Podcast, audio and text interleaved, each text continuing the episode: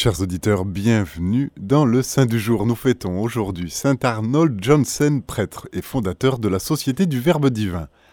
Arnold Johnson naît le 5 novembre 1837 à Gok, une petite ville de la basse Rhénanie en Allemagne. Le deuxième, d'une famille de dix enfants, il a appris de son père l'amour du travail et une profonde piété. Après sa formation, Arnold est ordonné prêtre du diocèse de Münster le 15 août 1861. Il est nommé professeur à l'école secondaire de Bockholt et c'est là qu'il a passé les douze premières années de sa vie sacerdotale. Petit à petit, il développe un intérêt particulier pour la mission universelle de l'Église et se décide alors de dédier sa vie à éveiller l'Église allemande à sa conscience missionnaire en publiant une petite revue baptisée Le Messager du Sacré-Cœur. Cette revue missionnaire donnait des nouvelles des activités missionnaires et encourageait les catholiques allemands à soutenir les missions étrangères. L'activité du père Johnson a évolué dans un contexte sociopolitique très perturbé. Les autorités politiques d'alors avaient érigé un mécanisme de répression de l'Église catholique allemande dans le but d'éradiquer son influence sur la population et la soumettre ainsi au pouvoir de l'autorité centrale. C'est ainsi que Otto von Bismarck, alors chancelier de l'État allemand, commence le Kulturkampf, le combat pour la civilisation, en promulguant une série de lois anticatholiques, en expulsant prêtres, religieux et en emprisonnant plusieurs évêques. Arnold commence à rêver. D'un côté, il encourage les prêtres expulsés de leur lieu de travail à aller en mission, et de l'autre, il commence un séminaire pour la préparation de futurs missionnaires.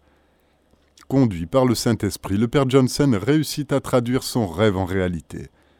Il ouvre une maison à Stale, aux Pays-Bas, pour former des missionnaires. Ce fut le 8 septembre 1875, date considérée comme celle de la naissance de la Société du Verbe divin, une congrégation de prêtres et de frères. Quatre ans plus tard, soit le 2 mars 1879, les deux premiers missionnaires, Joseph Frenandensmeth et Jean-Baptiste Hanzer partent pour la Chine.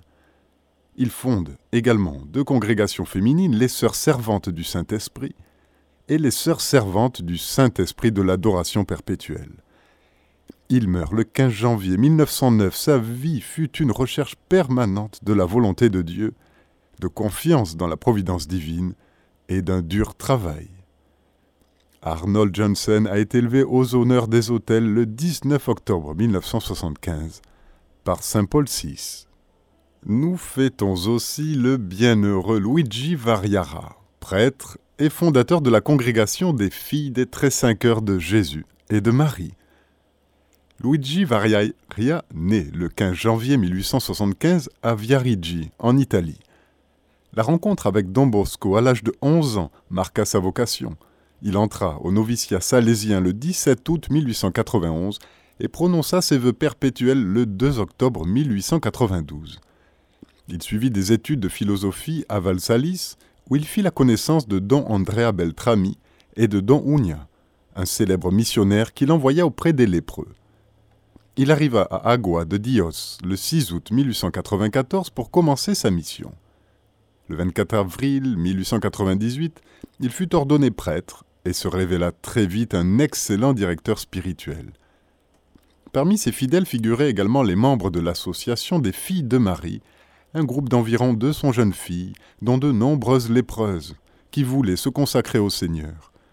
Mais aucune congrégation n'acceptant de lépreuses, il eut l'idée de fonder la congrégation des filles des très cinq heures de Jésus et de Marie, inaugurée le 7 mai 1905.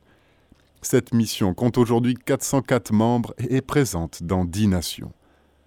Au cours des dix années de son apostolat à Agua de Dios, il accomplit un apostolat intense et fonda le 7 mai 1905 la maison Don Michel Unia.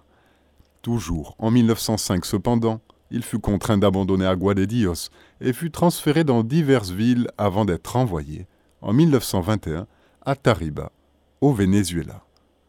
Son état de santé s'étant détérioré, il fut transporté à Cucuta en Colombie, et c'est là qu'il meurt, le 1er février 1923. En 1932, sa dépouille fut transférée dans la chapelle de ses filles à Agua de Dios.